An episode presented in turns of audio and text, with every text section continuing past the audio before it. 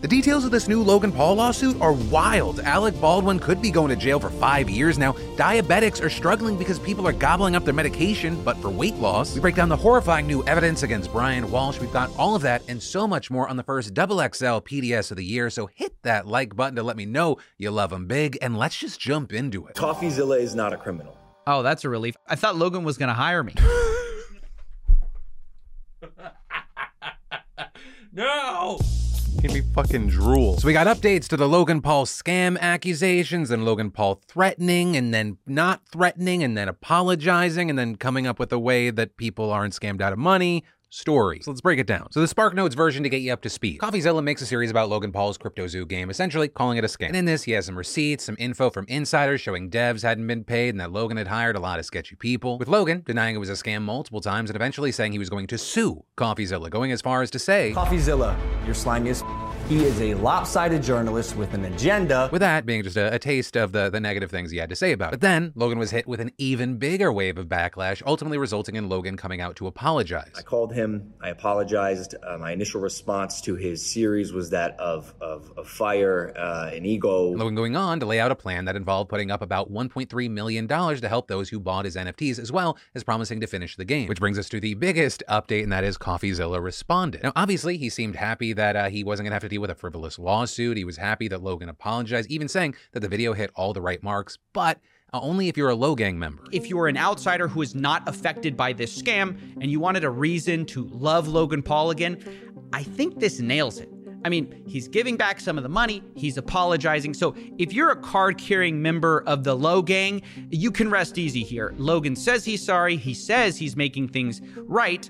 And I think that's the point of this video is to speak to his core audience, to tell them he didn't scam anyone. However, he claims that Logan misses the mark in other areas, saying first off, there's the issue that Logan's tone very much comes off like he's the victim. At one point, even telling people in his CryptoZoo Discord not to invest any more money because I will no longer be the scapegoat for anyone's financial decisions. And the other issue being the $1.3 million, with Coffee noting that'll only help the current holders of egg tokens, which are part of his crypto game. And also pointing out that that $1.3 million number doesn't even come close to covering the nearly $7.7 million at high level members of the team made off with. So saying it feels like a lot of the victims who liquidated their eggs or bought into Zoo coins, the in-game currency, they're kind of screwed. Now there, Logan defends this by claiming that Zoo coins were never meant to be an investment vehicle. However, you had Coffee pulling up receipts saying that Logan and his team very deliberately advertised Zoo coin to be an investment. But in the end, you had CoffeeZilla's takeaway being It's just so frustrating when the good that Logan seems to be doing he's doing the bare minimum of at the last possible second with motivations that seem to be in the proper context.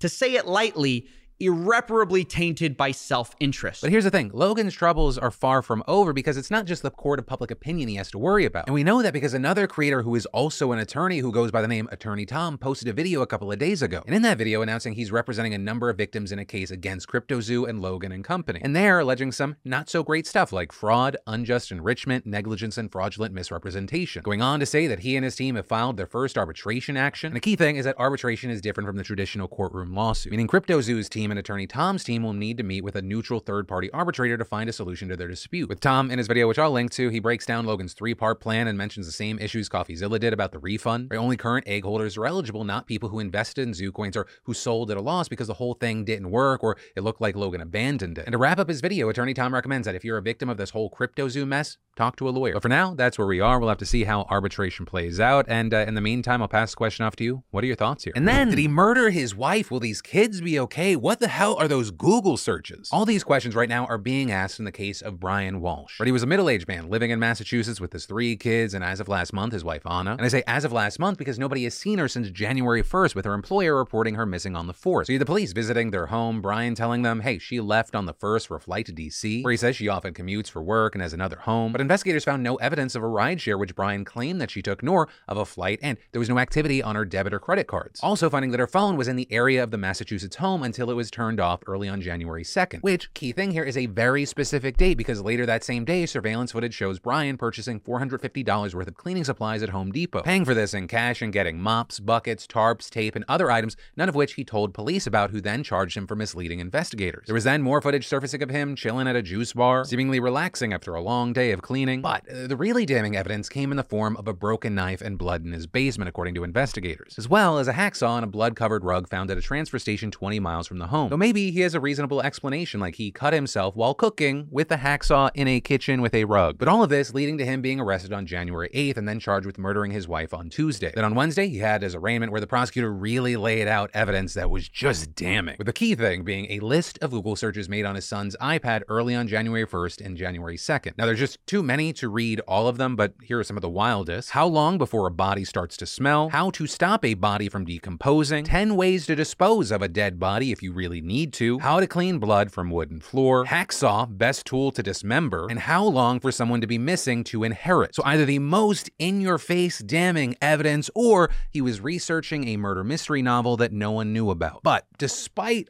all of the evidence, Brian's defense blasts the prosecution for leaking what they called so called evidence to the press before giving it to her, and saying it is easy to charge a crime and even easier to say a person committed that crime. It is a much more difficult thing to prove it. But that said, for now, Brian's being held without bail, and his next court appearance is set to be on February 9th. Now, here's the thing with this story, there's more than one victim. Yes, of course, you have the wife, but I also can't help but think about the kids. In addition to the just transparent in your face trauma here, like they're losing both parents. And their three children who are between the ages of two and six years old could be suddenly thrown into foster care, which is also something that Ana's friends Natasha Sky and Pamela Bardi don't want. So they're pleading with the state to let them take custody of the kids. But as far as what's going to happen with those kids as well as the father, we're going to have to wait to see. But as we wait to see what all comes from this, let me know what you're thinking. And then Alec Baldwin is being charged with involuntary manslaughter, with all this stemming from the death of cinematographer Halyna Hutchins back in October of 2021. That, of course, when the cast and crew of Rust were rehearsing a scene that involved Baldwin, who is both a producer and actor in the movie, pointing a gun toward the camera, with the weapon then firing, killing Hutchins and injuring the director Joel Souza. But Baldwin has long maintained his innocence, saying he was told the gun was safe to use, that it didn't have live rounds, also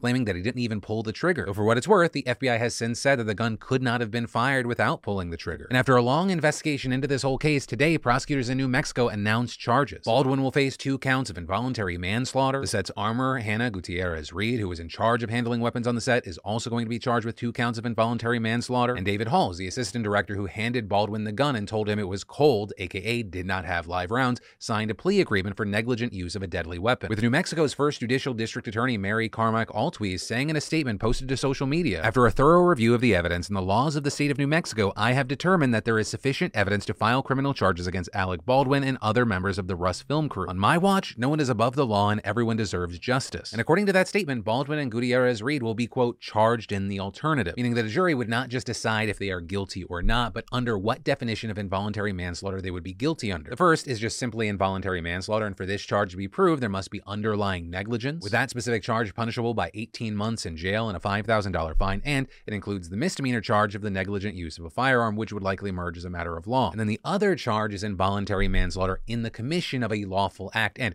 requires proof that there was more than simple negligence involved in a death. And that would also be punishable by 18 months in jail and a $5,000 fine, but it also includes a firearm enhancement or added mandatory penalty because a firearm was involved. And that enhancement makes the crime punishable by a mandatory five years in jail. So with all of this, you have Special Prosecutor Andrea Reeb saying, if any of these three people had done their job, Halyna Hutchins would be alive today. It's that simple. The evidence clearly shows a pattern of criminal disregard for safety on the Rust film set. But on the other side, you had Baldwin's lawyer condemning these charges, calling them a terrible miscarriage of justice and claiming that the decision distorts Hutchins' death and adding, Mr. Baldwin had no reason to believe there was a live bullet in the gun or anywhere on the movie set. He relied on the professionals with whom he worked who assured him the gun did not have live rounds. We will fight these charges and we will win. And Gutierrez Reed's lawyer is saying that these charges are the result of a very flawed investigation and an inaccurate understanding of the full facts. We also saw Hutchinson's family responding, thanking the officials for conducting the investigation and adding that the family's own independent investigation also found charges were warranted and saying, It is a comfort to the family that in New Mexico no one is above the law. We support that charges will fully cooperate with his prosecution and fervently hope the justice system works to protect the public and hold accountable those who break the law. While the charges have not yet been formally filed, they will be by the end of the month. And then I'd like to take a second to thank a sponsor of today's show, Manscaped.com, the global leader in men's grooming tools and hygiene solutions. Right, if you've been here for a while, you know that Manscaped has been a good friend of the show, and I'm happy to let you know they have launched a highly requested item, the Beard Hedger Face Trimmer. Right, because for those of you thriving in a way I never will, I wish your facial hair is a key to making a good first impression, so why settle for a patchy or a sprawling beard? And this ultra premium electric trimmer is waterproof and cordless with a 60 minute runtime. Add in a titanium coated stainless steel blade and you'll never die mid trim. And the Beard Hedger comes in 20 different trimmer guard options. It's built into a simple zoom wheel design. So whether you're rocking a Viking beard or just some stubble, you'll be covered. Also, the Beard Hedger Pro Kit includes beard shampoo, conditioner, oil, and balm in a travel case. Oh yeah, and it comes with a free accessories pack too. Yo, your beard deserves to be spoiled. Or if you're like me and you don't like the way it comes in, you want to be clean shaven, the Pro Kit helps make sure it stays clean. So head to manscaped.com slash Phil today and get 20% off plus free shipping. That's 20% off plus free shipping at manscaped.com slash Phil. And then stop taking Ozempic to lose weight. That is what a lot of diabetics and doctors are shouting right now because the people using Ozempic for cosmetic weight loss are kind of fucking everything up. Here's the deal. There are currently shortages of the drug Ozempic. And that's important because it's been approved by the FDA to treat patients with type 2 diabetes. Right? That's an important thing. And the generic drug name for Ozempic is semaglutide. And semaglutide is also prescribed at higher doses under the name Wegovy for weight loss. But not just for people looking to drop a pant size, right? It is approved for, quote, chronic weight management in adults with obesity or overweight with at least one weight related condition, such as high blood pressure, type 2 diabetes, or high cholesterol. But still, people have seen that semaglutide is being used for weight loss. And so that means tons of people aren't just seeking Wegovy, but Ozempic as well for weight loss, even if they don't have diabetes. And especially as demand for Wegovy started to skyrocket, it became way more common for doctors to write off label prescriptions for Ozempic for weight loss. And it's absolutely blown up as a weight loss solution over on TikTok, where there are also being headlines like the secret celebrity weight loss drug, with some professionals even saying that everyone's on it, especially the rich and famous who can afford to get their hands on it, whether they medically need it or not. And rumors specifically circulating around the Kardashians, right? People speculating it's how Kim Kardashian lost so much weight so fast, though we don't actually know that. Same with Khloe, but she has also outright denied ever using it. Hell, you even had the likes of Elon Musk openly talking about how he lost weight with Wegovy. And so with all that celebrity talk, demand just gets higher and higher. So over the last couple of weeks, we've seen headlines about shortages of Ozempic, and those stories are just not going to go away yet, which is kind of horrible. I mean, you have people like this one diabetes patient telling the Chicago Sun-Times that she has had to go three weeks without her Ozempic, leaving her to wonder, what's this going to do to me because I don't have my medication? It's extremely frustrating. Right? Because a big key thing here, it's not like they kind of need it. People could experience issues with their kidneys, heart, eyes, and more. We're seeing an increasing number of reports that diabetes patients are having to go to multiple pharmacies just to get their hands on the Ozempic that they're supposed to have anyway. And then, like we see with stories like this, in some cases being forced to take lower doses of it. And for the people who aren't fortunate enough to be able to do that, they're having to switch medications, which can just be incredibly complicated, especially since going off of Ozempic and then going back on it can cause a litany of side effects like nausea and vomiting, which is why we've seen people like Jameela Jamil condemn this phenomenon that a lot of people see as celebrities being selfish, saying, I fear for everyone in the next few years. Rich people are buying this stuff off prescription for upwards of $1,000. Actual diabetics are seeing shortages. It's now a mainstream craze in Hollywood. I am deeply concerned, but I can't change any of your minds because fat phobia has our generation in a chokehold. Also, on top of all that, Ozempic is not an effective quick fix weight loss solution. Yes, semaglutide is approved for weight loss, but like I said, it is for people dealing with obesity as a chronic illness that has resulted in other medical problems. It works by mimicking a hormone that reduces food intake and appetite, with a doctor telling NBC News that your appetite will likely go right back to normal once you get off of it. This is a medication meant for people with lifelong illnesses, so you are likely going to have to continue taking the medication for the rest of your life to maintain the benefits. And so all of this is part of the reason why you have so many doctors right now speaking out against its use for rapid weight loss, including one who published a piece in Insider yesterday saying, people who aren't overweight or diabetic are pressuring clinicians to prescribe them the drug, but it's not appropriate for those individuals. Though to that, I feel like I want to speak to this on a, on a personal note. If you are a doctor and you're like, my patients are pressuring me into doing this thing that I don't want to do, you're the fucking doctor. You're a grown ass adult expert. Don't act like the victim here. For example, when there started to be murmurs about this drug back when I was 260 plus pounds, I was like, oh, this is the solution. Let me ask my doctor. And then my doctor said, hey, I don't think that's a good idea. And then he, the professional doctor with the experience and expertise, explained the reasons why he thought this was a bad idea. And then, based off of that information and reasoning, I went, oh, well, this isn't going to be a drug for me. I didn't pursue it elsewhere. And then I lost weight the natural way. I hated myself and started eating better, but still tasty foods and going for hikes, which for me, I'm not only very proud of, but I feel a little safer because I now know my personal equation for how I can live a healthier life. I don't have to be worried about, you know, rubber banding back up to 260 if I stop taking a drug. But also, I do want to say with this because I don't know everyone's medical situation or health situation, etc. While I did not take a drug to lose the weight that I've lost over the past year, I, I also don't want to shade those who have. Hopefully, you're getting those medications based off of a doctor that like actually cares about you and is not trying to just get you out the door or is acting like the victim being bullied. Well, I know a lot of people love when I go for people's throats with with with weight loss and weight management and stuff like that. I think it is a very complicated personal issue. But there is some good news here, especially because I feel like even covering this story about there being a shortage and the impacts, it's still going to probably raise interest in these drugs. Some believe that based off of what we're seeing, that by the spring, shortages of Ozempic and Wegovy won't be as common. But hey, that's a story, and of course, I'll pass the question off to you in general. What are your thoughts here? But also, if you or someone you know has been on this drug, what are your thoughts? And then New Zealand's prime minister just gave up. Jacinda Ardern, who is widely popular, announced today she's resigning. Though technically she's not stepping down quite yet. That's going to happen on February 7th once a new leader is chosen. But shockingly, right, she's not leaving in disgrace or because, you know, there was this massive scandal she just couldn't escape, but rather because of the, honestly, the most perfect normal reason. She's just kind of done with the job and burnt out. And to that, I say, girl, same. And that's just for me being responsible for like less than 30 people, let alone a fucking whole country. And when speaking at a news conference, she said, I believe that leading a country is the most privileged job anyone could ever have, but also one of the more challenging.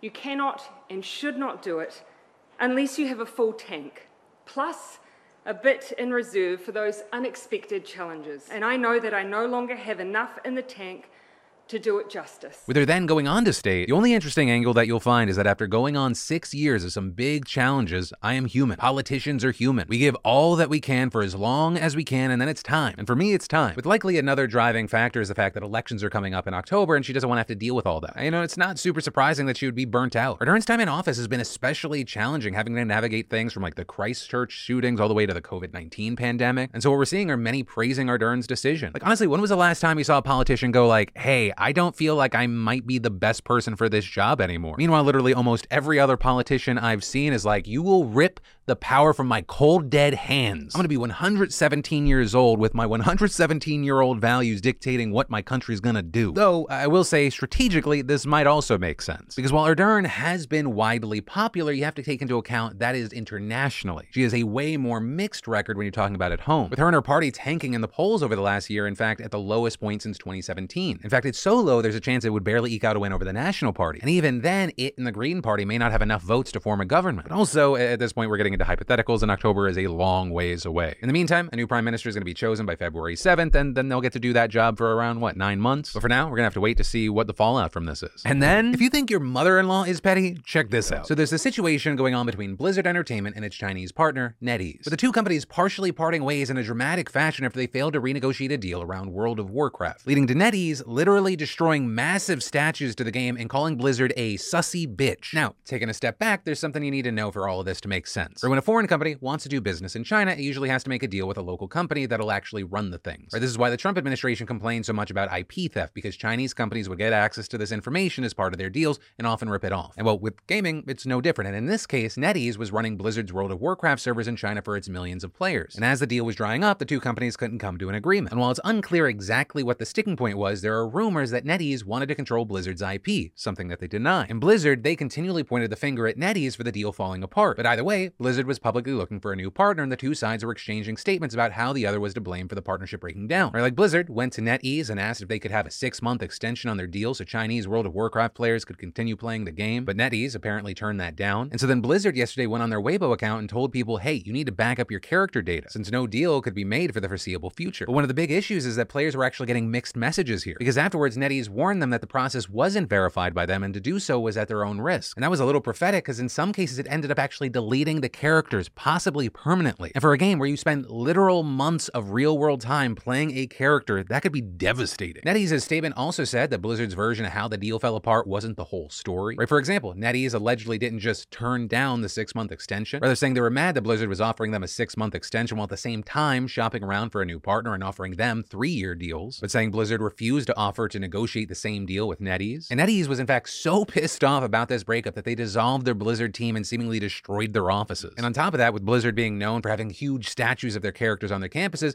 NetEase completely tore theirs down on a live stream to a ton of people, and then rewarding the workers with a Blizzard green tea, which, as I learned, is a language joke. Apparently, calling someone green tea in Mandarin is a slur for a manipulative person who tries to appear wholesome, innocent, or traditional, but is decidedly not so. Or, as what I was told, how it would translate is into sussy bitch. But also, a thing to note is that there's likely going to be more fallout from this, because NetEase also runs the Chinese versions of Overwatch and Diablo Immortal, Blizzard's other cash cows. And clearly, they do not mind burning that bridge. But in the meantime, the unfortunate thing is that you have all these Chinese players who are just kind of caught in the middle and stuck without a game to play. And then, listen, y'all, you've heard me talk about Magic Spoon over and over, and there's a reason for that. They're not just sponsoring today's show, I'm also a loyal subscriber to Magic Spoon. Right? It tastes like your favorite childhood cereals, but it's high in protein, gluten, and grain free, and has zero grams of sugar. It's perfect for busy people looking for a quick protein snack that keeps you feeling fuller, longer. If your cereal anytime people like me and my boys, you can eat it for breakfast, lunch, or dinner, because why not? Also, gotta say, my new favorite flavor, hands down frosted, just so good. But also, right now, you can customize your very own variety pack with your favorite flavor combos. So if you love cereal like me and you want something that's gonna keep you feeling satisfied without the sugar crash, you gotta check out Magic Spoon. And if you don't like it, they'll refund your money. So go to magicspoon.com slash DeFranco and enter in code DeFranco to get $5 off your very own variety pack. And choose from Magic Spoon's best-selling flavors like cocoa, fruity, frosted, peanut butter, cookies and cream,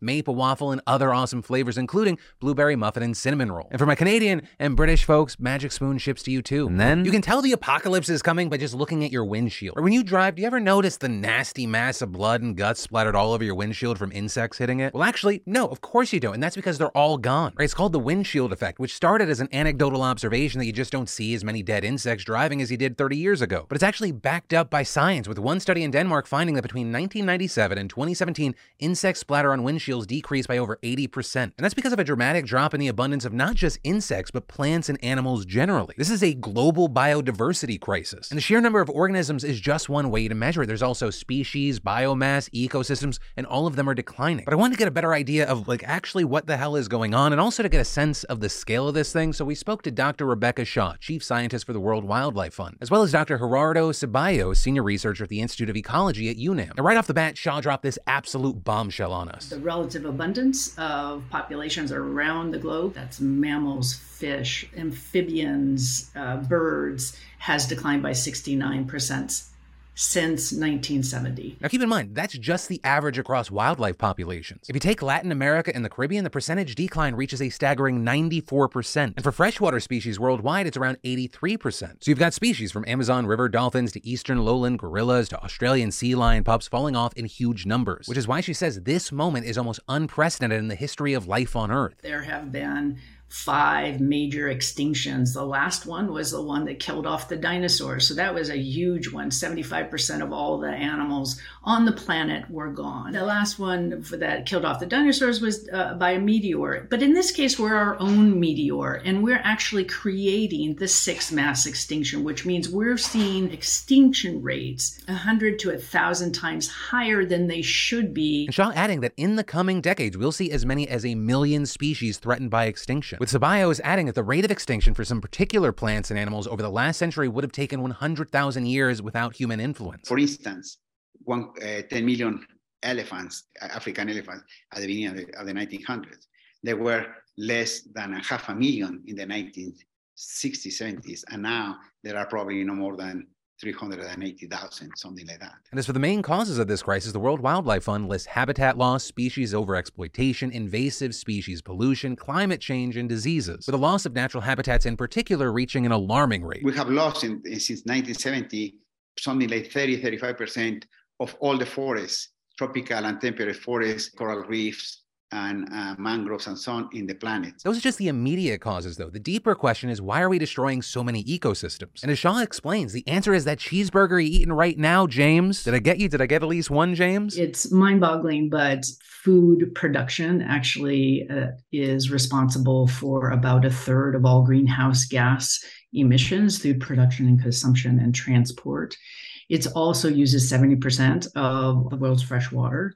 And it also is the leading cause as we expand more and more acres to plant more row crops for food and to raise cattle, it's actually the leading cause of biodiversity decline. Right, so she says we need to transform the way we eat, both in how we produce our food and the types that we choose to produce. Because as Shaw explains, the most intensive and inefficient foods we consume are animal proteins, especially beef, which often comes from cattle raised in or around tropical rainforests, furthering habitat destruction and using up tons of resources. And as Shaw explains, it's almost as much about the food we do eat as the food we don't eat. The other phenomenal thing is we waste on average 40% of all the food that is produced. So when you add everything up that goes into humanity's vast consumption of resources, Shaw says it's simply unsustainable. Generally, we say we're at, we're using about uh, a planet and a half, a planet and three quarters worth of resources which means we're drawing deep into the our natural asset base to sustain our current levels of consumption. That means we're polluting the water, we're polluting the air, we're taking out uh, forests, and we're destroying uh, coral reefs, and we're destroying uh, freshwater resources. So we're doing this at a rate that nature cannot replenish or regenerate. But it gets even worse because the loss of biodiversity also warms the planet. When we destroy ecosystems, forests, grasslands, coral reefs, the dead material burns or decays, unleashing vast amounts of stored carbon into the atmosphere, which contributes to climate change. And that's roughly about 22% of the climate change we're experiencing now. Which is one of the reasons so many people are panicking about the Amazon rainforest, commonly dubbed the lungs of the earth, for how much carbon it contains. In just the past half century, 17% of it has been turned into croplands and cattle pasture. And according to one scientist, if that number reaches 20 to 25%, the rivers will get so weak that the rainforest rainforest and most of the Amazon basin won't be able to survive. Instead, it'll collapse into shrubby savanna probably over the following decades. And then the resulting climate change causes more biodiversity loss, which then causes even more climate change, and on and on until James is eating his own fucking fingers instead of that cheeseburger, which is a joke, but also not a joke. Or the way Ceballos talked about it was comparing our biodiversity loss like pulling bricks out of a wall. Right, one by one, you can remove a lot of them and the wall still stands. But eventually, it will reach a tipping point where the whole thing collapses. And then, I mean, speaking for most conservation scientists, he made this chilling prediction. We think there will be a collapse of civilization. And we're talking about a few decades. Nobody can really say Eh, the exact point. But he also clarified that he doesn't think civilizational collapse means all of a sudden everybody dies. Rather, you'll see more and more of humanity slide into the conditions of life already being experienced by the poorest parts of the planet, with scarce food and drinking water, chronic fires and floods, as well as hordes of climate refugees. That also doesn't mean we're just going to be living the way we are now, just with fewer resources and more natural disasters. Rather, Ceballos warns that these ecological effects will translate into dramatic social, political, and economic disruptions. Though Shaw, on the other hand, doesn't see us reaching a single tipping point, but rather says one country or community after another will get hit by the crisis. It will just rotate around the globe from the high latitudes to the lower latitudes, all from the tropics to the to the tundra. We're going to see one community after another collapsing because of the lack of resources that they need to sustain their livelihoods or because the climate is too extreme to stay there. So I don't see entire civilizational collapse. What I see is chronic collapse across the planet that creates big problems everywhere. Which, while adding, it's precisely those people least responsible for the crisis who will be its main victims, or those being the poor and rural populations of the earth, especially in low income countries who lack the means to insulate themselves against its effects. But thankfully, right now, none of what I've talked about so far is 100% inevitable. And to that end, we saw the world's governments convene in Montreal last month for the UN's COP15 summit, and there they came to an agreement committing themselves to a number of goals, starting with the most notable, conserving at least 30% of the planet's land, inland waters, coastal areas, and oceans by 2030. Have restoration completed or underway on at least 30% of degraded terrestrial inland waters and coastal and marine ecosystems. Reduce to near zero the loss of areas of high biodiversity importance and cut global food waste in half. Now, if you're a cynic like me, you hear all that and you think, okay, sounds great. But the question is, well, what are we actually going to do? But Shaw, who actually attended the summit, said she was hopeful. 12 years ago, when the last targets were set, there wasn't that much focus on it. With her adding that now countries will mobilize $200 billion dollars per year, double the 2020 baseline, and saying we have more people, more sectors, more kinds of of nations focused on this than ever before. So I think it, we have a pretty good chance of hitting those targets. But then, and this is kind of perfect, she ended up getting a knock at the door. And when she opened it, it was actually the fire department in California telling her to evacuate because the river had flooded. So, you know, Mother Nature, I think, either has a sense of humor or is always watching. But with all that said, thank you again to the doctors for giving us their time today. And where I'll leave you is the question of what are your thoughts with everything that we just talked about? Are you not worried? Are you scared? Are you hopeful? Are you somewhere in between? Are you all the things? Let me know. And that brings us to the end of today's show. Thank you for watching, liking, and being a part of these daily dives into the news. I love being a part of your day. And hey, if I haven't already overstayed my welcome, you should definitely check out yesterday's show, even though YouTube put a content warning and killed it, and or check out one of the bonus shorts. But as always, my name's Philip DeFranco. You've just been filled in. I love yo faces, and I'll see you Sunday.